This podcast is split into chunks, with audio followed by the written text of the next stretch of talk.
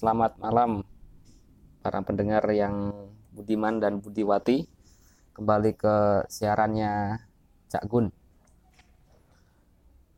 Ya, kemarin saya kemarin udah pembukaan ya, pembukaan siaran. Ini sing komentari ngene. Anggo opo kuwi? Ra penting.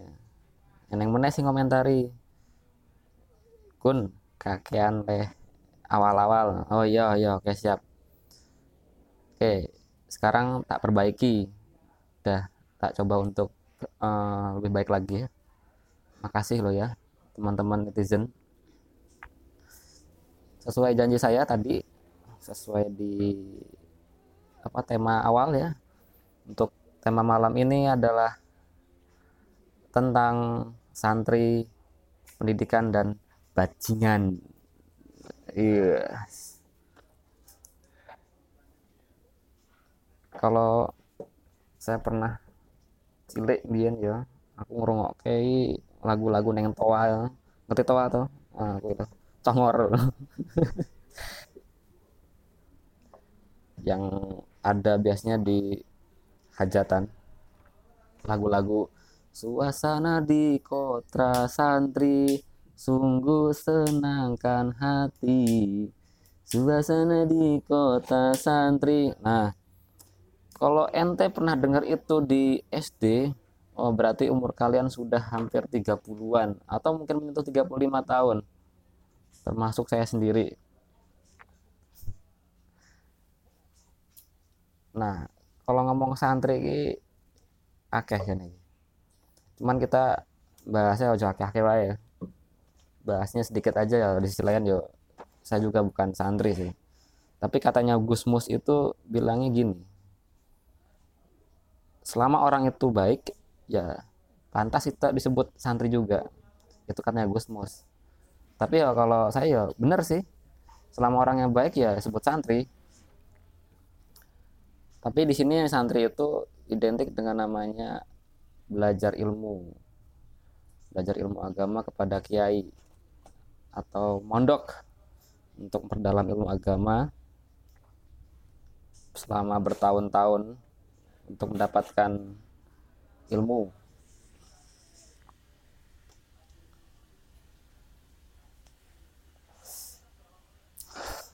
Nah, santri ini biasanya kan mondok toh nah, pondoknya itu pondok yang ada asrama-asrama gitu ya mungkin zaman dulu masih gede ya gede sapu bambu itu kalau yang orang-orang awam ya pondok itu banyak sih ya. Ada yang namanya pondok lesehan ikan badok. Eneng pondok merotuo indah. Ah yo iku iso. Tapi kita di sini fokusnya coba ke itu aja ke pondok santri gitu ya santri kemarin udah merayakan namanya Hari Santri Nasional tanggal 22 Oktober. Di sini santri punya peranan penting di Indonesia. Di zaman Londo ya sebelum merdeka juga santri sudah berperan penting. Dulu mungkin santri masih tradisional tapi perannya juga penting untuk kemerdekaan. Langsung saja apa namanya kondisi saat ini ya kan san, apa namanya pondok-pondok itu ya pondok pesantren itu sekarang udah ada yang modern dan masih ada yang tradisional. Hmm, masing-masing punya kelebihan dan kekurangan. Yaitu ya punya setiap pondok itu punya orientasi targetan masing-masing untuk para santrinya gitu ya termasuk saya juga sebenarnya udah pernah menjadi uh, majelis taklim dulu. Majelis taklim. Ya kalau disebut berbau berbau Nahdiyin yo iso tapi Muhammadiyah yo iso Salafi yo iso ah boh akeh banget lah. Mungkin disebut nak wong nyawangi mungkin ya roto liberal sitek ya. Spain lah Oke, santri di Indonesia setiap tahun jumlahnya makin meningkat. nggak hanya meningkat sih ya. Bukan peningkatan yang sekarang kita perlu lihat sebenarnya. Santri itu ya punya tantangan zaman sekarang itu karena sekarang berbasis teknologi semua serba cepat. Kalau emang dulu santri itu uh, outputnya itu adalah dakwah kemudian atau kiai atau banyak lah cuman sekarang santri itu mau tidak mau emang bisa lebih menguasai berbagai bidang. Dengan menyisipkan uh, mungkin syariat-syariatnya ya itu sih tantangannya saat ini. Jadi tidak melulu untuk baca kitab atau uh, ilmu-ilmunya tapi bisa diterapkan juga dalam uh, berkehidupan gitu.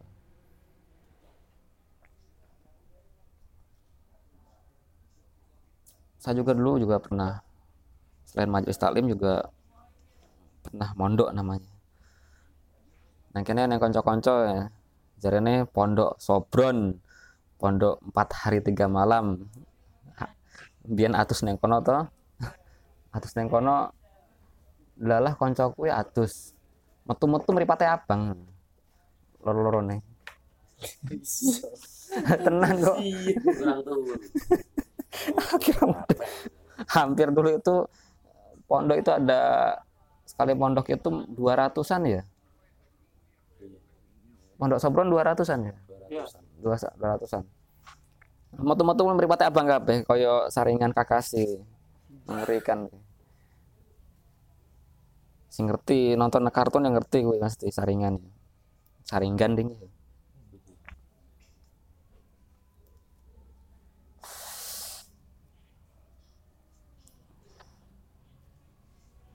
Kemudian ada juga hubungannya santri itu ya mau nggak mau dengan pendidikan. Karena dulu emang pondok pesantren itu emang posisinya belum ada kurikulumnya. Sampai saat sampai sekarang mungkin setiap pondok sudah ada kurikulumnya. Yang harus ikut negara juga walaupun ada juga yang tidak. Tapi yang jelas kalau kita ngomong pendidikan apalagi ngomong santri juga banyak juga sih. Aku nak bahas tua-tua ya umat aku barang sih. Karena bukan bukan ahlinya ahli intinya inti. Belum pakarnya apalagi sekelas profesor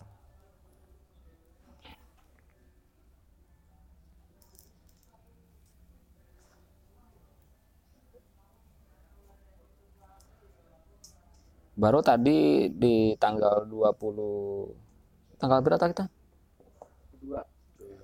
dua dua. Dua tiga ya?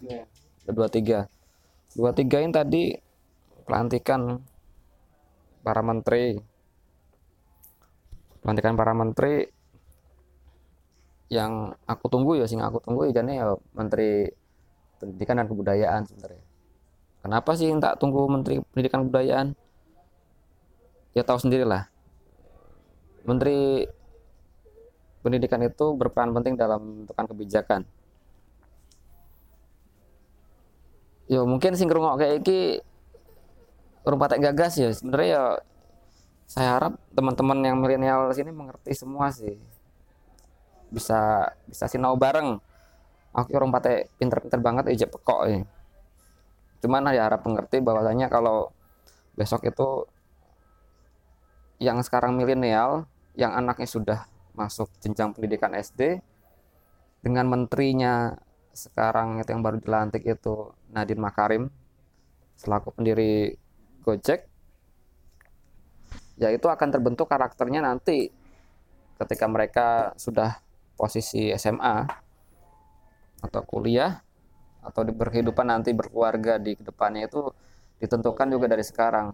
Jadi ketika teman-teman di sini menuntut menterinya apa namanya segera bisa membuat program-program yang baik ya tidak bisa langsung dalam jangka waktu satu dua atau tiga tahun. Itu perlu belasan tahun itu makanya untuk saat ini kaum milenial bukan korban sih korban bukan korban sih sebenarnya. Pendidikan di Indonesia itu kurikulumnya itu emang tidak pernah konsisten. Yang maksud tidak konsisten itu setiap pergantian menteri pergantian menteri itu pasti kurikulum itu berganti. Kebijakan itu pasti berganti.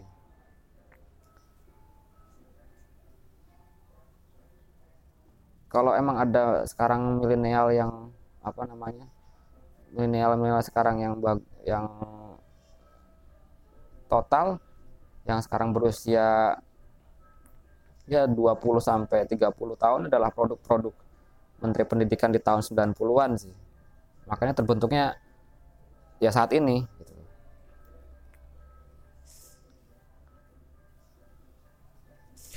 Jadi kita berdoa aja kepada menteri baru Mas atau Abang atau Kakak Nadiem Makarim bisa mewujudkan pendidikan uh, yang tidak meninggalkan nilai-nilai budaya, nilai-nilai Pancasila. Dan itu pada intinya itu. Kalau mungkin para pakar pendidikan tuh sudah berpikir jauh ya pakar pendidikan ya bukan menterinya ya pakar-pakar pendidikan yang pernah studi di luar negeri pasti sudah tahu lah namanya negara negara yang punya pendidikan atau apa namanya indeks IPM indeks indeks pembangunan manusia. Jadi dilihat dari manusianya itu punya kualitas yang baik gitu loh. Mungkin teman-teman pernah tahu kan salah satu ini salah satu negara maju contoh di Jepang itu ketika Jepang itu di bom Nagasaki dan Hiroshima itu dibom atom oleh kapal pesawat Amerika Serikat itu. Yang dicari kaisarnya itu cuma satu. Ayo beri apa? Guru. Yang dicari itu dulu pertama kali itu pada saat bom atom itu adalah guru.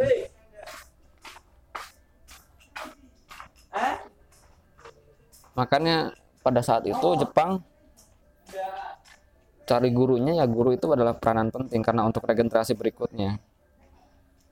Sampai akhirnya membuat kebijakan menutup diri dari negara luar untuk mengembalikan puing-puing reruntuhan setelah pasca Nagasaki Hiroshima.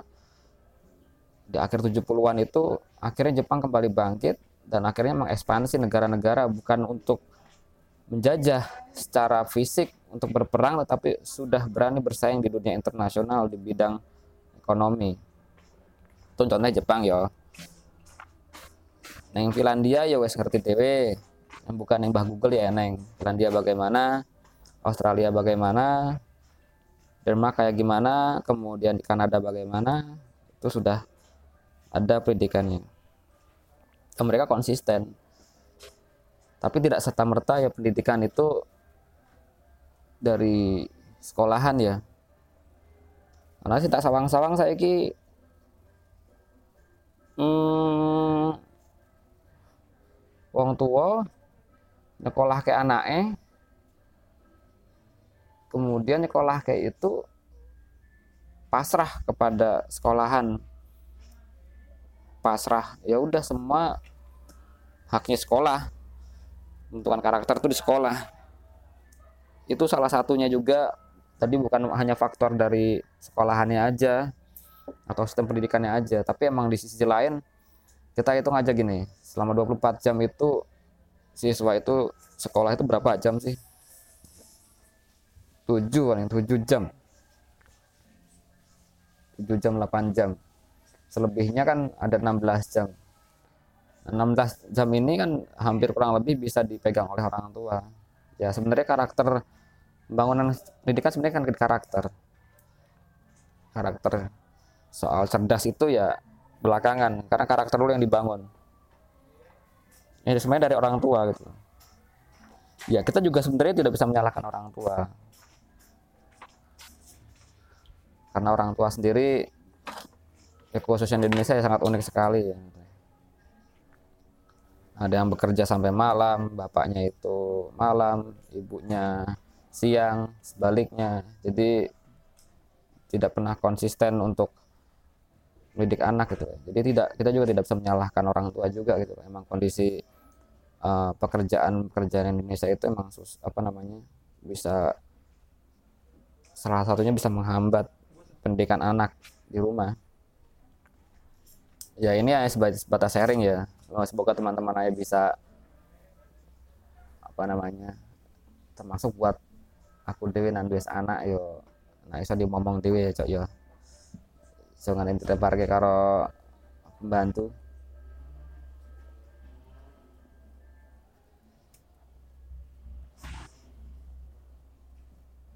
Ya itu sebenarnya baru sedikit yang dibahas oh jadi formal kayak ini cok bacirut bacirut ini pengen santai. Aduh. Nah sekarang aku tadi lo neng media sosial ki neng IG gitu. Seso iki menterine Nadim Makarim pembayaran secara GoPay. Kok anaknya terkait nganggo Gojek. Seso serba mudah lewat Gojek. itu guyonane karo wong-wong netizen-netizen maha benar dengan segala cangkeman dan perbacotannya.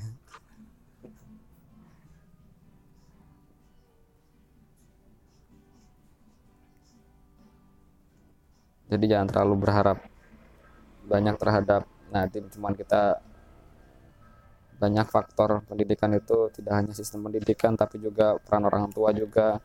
Lingkungan juga membentuk suatu oi peran untuk menentukan karakter anak ya. Jadi karena Indonesia ini luas kalau kita berpacu pada teknologi masih banyak daerah-daerah yang sebelumnya yang belum terjamah oleh internet. Karena Pak Nadim sendiri ya atau Abang Nadim sendiri startup yang cenderung kepada teknologi nah sebuah PR buat Pak Nadim. Tadi Pak Nadim ngomong di awal buka buka apa namanya? Di awal jadi menteri itu di hadapan para para pakar-pakar pendidikan itu ngomong di sini saya 100 hari bukan mau ngapain untuk pendidikan tapi 100 hari itu saya belajar kepada pakar-pakar. Wah ngeri ya.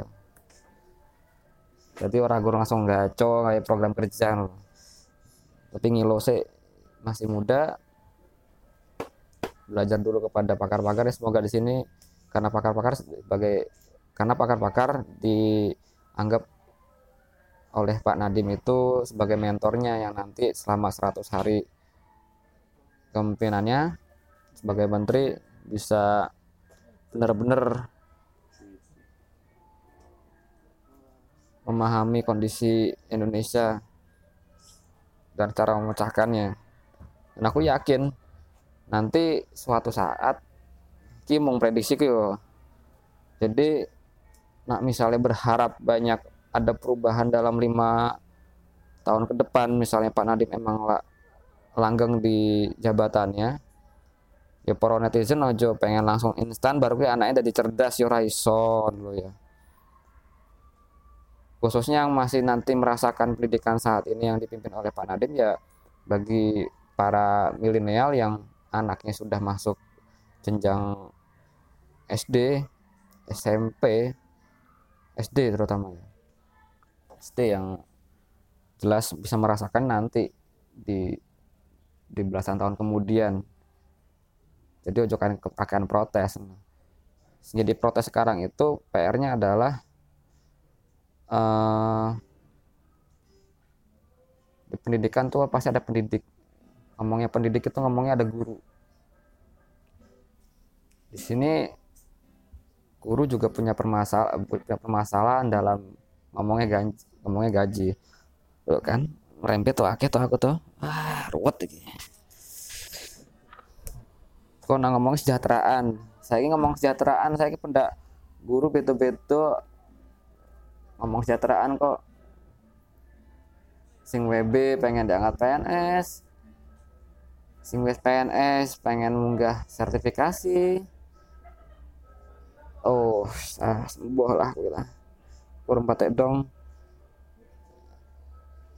yang jelas gini uh, aku pernah dapat cari-cari informasi gitu bahwa es pendidik di Finlandia itu pendidik di Finlandia SD itu gurunya harus S2 itu di Finlandia. Ya nggak main-main di situ sih ya. Pendidik punya tanggung bener-bener sejahtera tapi tanggung jawab terhadap peserta didik juga penting situ. Gak hanya itu juga bagi orang tua orang tua yang tidak mampu menyekolahkan anak di situ emang anak yang tidak mampu orang tuanya pemerintah juga punya peran penting. Yo yo akeh jadi makanya kita coba berpikir pendidikan di Indonesia itu PR-nya banyak. Kita harus menguraikannya satu-satu.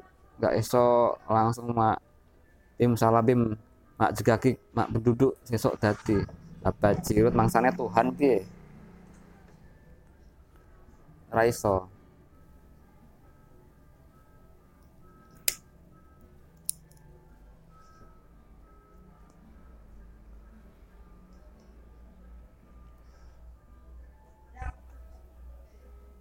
oh terus kalau bajingannya ya. Saya mau aku ngomong tadi ada tentang santri pendidikan dan bajingan.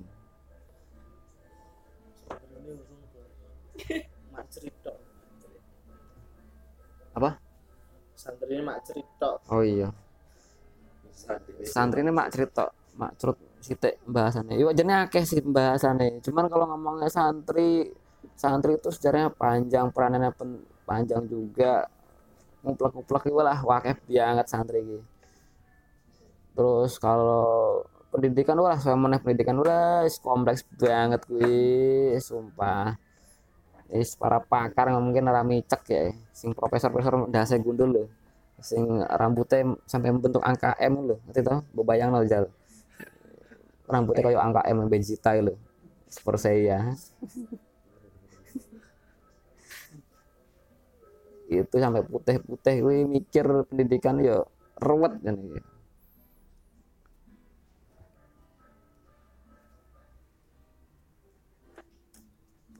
Jadi ya nanti ini mungkin apa namanya pembahasan pendidikan ya nggak sampai apa namanya akan dibahas di lain waktu. Karena di sini hanya sebatas untuk untuk apa memancing memancing saja. Memancing ketika ketidakjelasan pembahasan gitu. Cuman yang jelas antara santri dan pendidikan dan bajingan itu punya hubungan yang erat. Karena sendiri bajingan tuh ada arti di Jawa itu adanya katanya ada bajingan itu bajingan itu yang nyurung gerobak gitu. Nah zaman biar jadi ngono kuwi bajingan jadinya. Jadi sini tapi yang diketahui masyarakat di bajingan itu adalah karakter yang nakal gitu. Ngomong nakal ngomong joker malah. Apa ke joker kayak?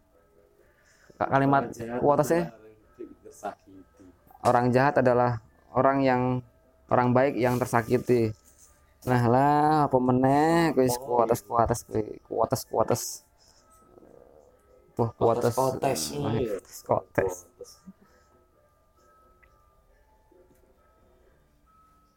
Oh, eneng pertanyaan?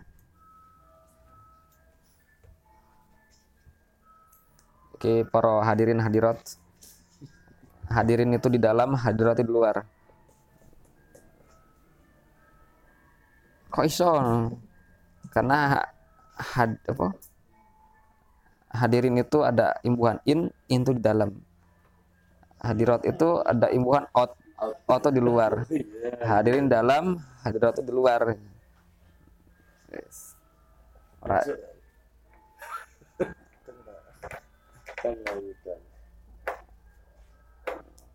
apa tekoki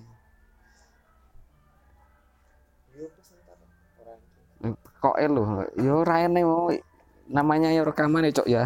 Rekaman udah tekok langsung.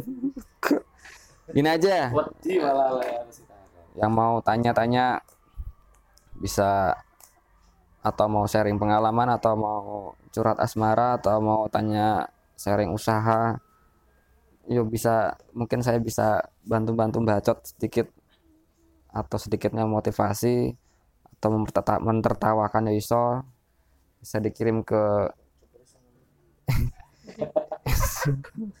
oh Joker iso ngono piye carane psikologi tak nonton filmnya. Aduh. Waduh, dengan psikologi bang. gini nanti kalau ada pertanyaan bisa kirim ke email aja. Nama emailnya Muhammad Awaludin 474 at gmail.com itu alamat email saya Muhammadnya pakai M double ya orang siji gitu cukup sekian nanti kita lanjut ke pembahasan di podcast berikutnya jadi tetap stay tune di podcast Cak Gun. Matur nuwun. Horas. Cok. Ah.